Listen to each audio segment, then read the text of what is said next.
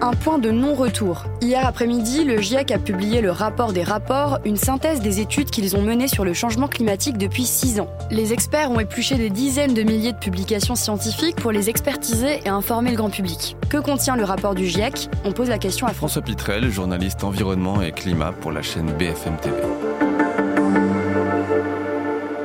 Alors le GIEC, c'est une association de scientifiques du monde entier pour euh, créer du consensus autour du réchauffement climatique. Qu'est-ce qui fait que le climat se réchauffe? Ce GIEC est une émanation de l'ONU et donc euh, leurs euh, rapports sont censés éclairer les gouvernants pour qu'ils prennent des mesures pour limiter ce réchauffement climatique. Et donc quels sont les constats de ce sixième rapport d'évaluation? Alors, ils sont pas très différents en fait de ceux qu'on a déjà eu l'année dernière parce qu'en fait, c'est pas vraiment un nouveau rapport. C'est une sorte de résumé, une synthèse des autres rapports qui ont été euh, publiés euh, les années précédentes. Il y en a eu trois gros l'année dernière. À chaque fois, ils s'étaient un peu spécialisés. Il y en a un qui va se spécialiser sur réduire les gaz à effet de serre, quels sont les impacts sur euh, la biodiversité, sur la nature. Voilà, il y avait à chaque fois des rapports un peu spécialisés. Et là, ils ont essayé de résumer en fait tous ces rapports en un seul, plus court, justement à l'attention des décideurs. Et donc c'est euh, le constat qu'on connaît tous un petit peu, hein, c'est-à-dire que le climat il se réchauffe, que pour euh, limiter ce réchauffement climatique, il faut qu'on arrête d'émettre des gaz à effet de serre, c'est-à-dire consommer du pétrole, du charbon, du gaz.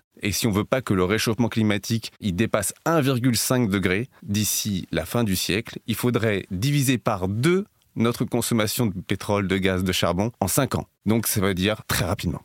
Est-ce qu'on peut considérer qu'on a atteint un point de non-retour? Le réchauffement s'est enclenché et on ne pourra jamais revenir à une température de ce qu'elle était euh, il y a 150 ans. Ce qui veut dire que, par exemple, les glaciers vont continuer de fondre pendant plusieurs décennies et que donc inéluctablement, le niveau de l'eau va monter. Maintenant, la question, c'est de savoir à quel rythme. Est-ce que ce rapport met en avant des solutions pour limiter les changements climatiques? Alors, il ne donne pas vraiment des solutions clés en main. Ils disent que les solutions existent. C'est-à-dire qu'on sait faire de l'énergie sans carbone. Ils disent pas lesquelles il faut utiliser, mais ils disent ça existe. Les solutions, euh, la sobriété, ça existe. Réduire euh, sa surconsommation, notamment pour les pays les plus développés, c'est assez euh, rapide à mettre en œuvre. Par contre, c'est pas évident à faire passer politiquement. Donc voilà, ils donnent pas les clés, tout n'est pas clé en main. Les solutions, elles sont déjà là. Il faut pas attendre une super technologie qui va permettre de tout résoudre d'ici 15-20 ans. On a déjà les clés pour le faire dès aujourd'hui, donc faisons-le. Est-ce qu'on peut attendre une réaction des gouvernements?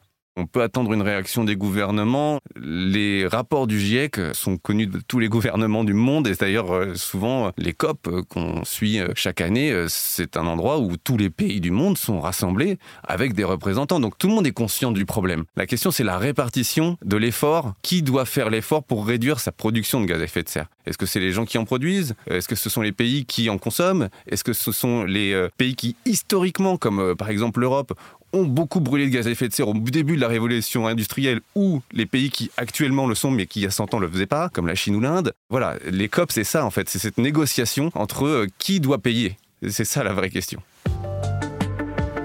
Merci d'avoir écouté ce nouvel épisode de la Question Info. Tous les jours, une nouvelle question et de nouvelles réponses.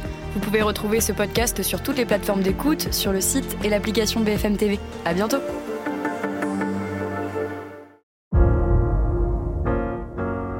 Vous avez aimé écouter la question info?